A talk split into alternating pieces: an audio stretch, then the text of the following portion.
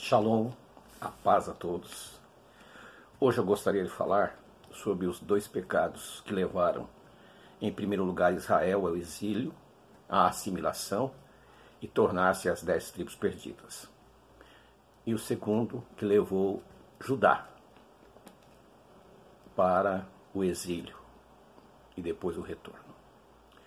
Nós vemos o seguinte: Israel, as dez tribos do norte, foram levadas ao exílio por causa da idolatria.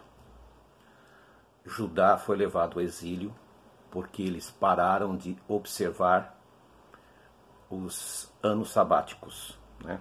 A cada sete anos eles tinham que deixar a terra descansar. Durante é, 70 anos eles transgrediram e ficaram 70 anos no exílio para que a terra descansasse. É assim que as coisas funcionam com Deus.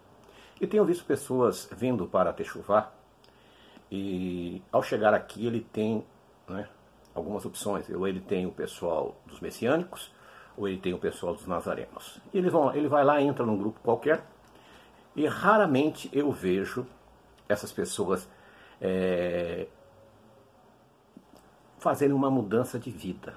Ao contrário, eles trazem costumes de onde eles vieram e vão adquirir costumes também desses grupos. E um deles é a idolatria.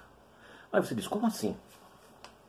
Pessoal, a Torá é um livro onde tem leis civis, leis militares, leis espirituais, histórias. Não é um ente, não é um ser. E eu tenho visto postagens, as pessoas dizendo: Estou fechado com a Torá. Eu não abro mão da Torá. Primeiro, você deveria estar fechado com Jeová e com Yeshua, e não apenas como um livro. Quando eu vejo o cortejo da Torá, eu fico apreensivo. Não vejo isso na Bíblia. A Bíblia não ordena e nem fala para fazer isso. Ao contrário. O livro da lei ficava dentro da arca da aliança.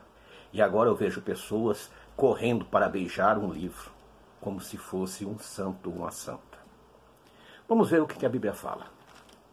Êxodo capítulo 24, versículo 7. Então ele pegou o livro do pacto e o leu em voz alta ao povo. E eles disseram: Estamos dispostos a fazer tudo o que Jeová falou e seremos obedientes. Preste bem atenção. Nós estamos fechados com Jeová e não com o livro. Portanto, Moisés pegou o sangue e o aspergiu e o povo disse: Este é o sangue do pacto que Jeová fez com vocês, em harmonia com todas estas palavras. Moisés escreveu tudo o que fora ordenado.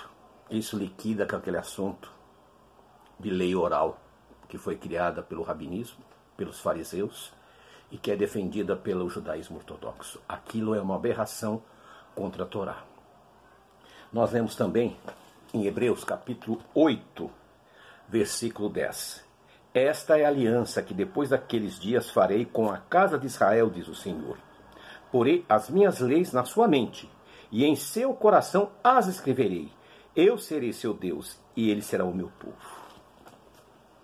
Então, meus queridos, a lei que o Criador estabeleceu, ele está falando na casa de Israel em Hebreus. Não existia mais a casa de Israel é quando as duas casas forem unidas, conforme está em Jeremias 31. 31, vamos ler lá, Jeremias 31, 31.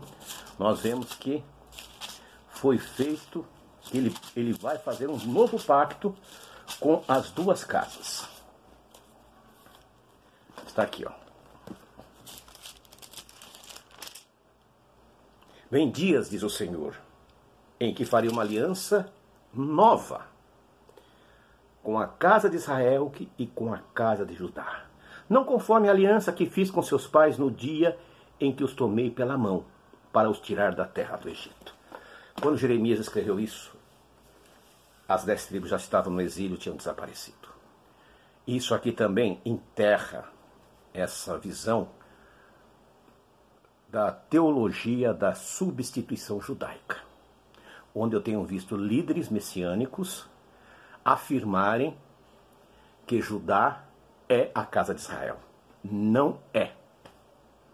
Judá são as dez tribos que estão espalhadas entre as nações. E as profecias são bem claras sobre isso. Num outro vídeo nós vamos falar sobre isto.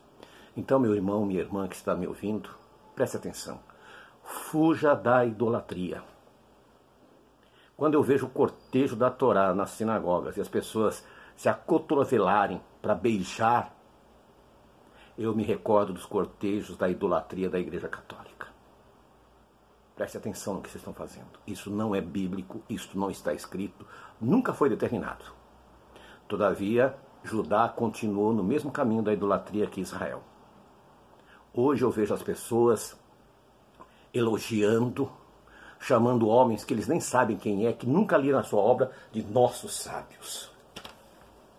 Vá ler a obra deles, para depois falar que ele é seu sábio. Você conhece? Não conhece. Porque se você conhecesse, você não faria isso. Então eu agradeço esse momento de Techuvá que eu passei com você, esses minutinhos. Que Deus os oriente e os coloque no caminho da luz. Shalom, shalom.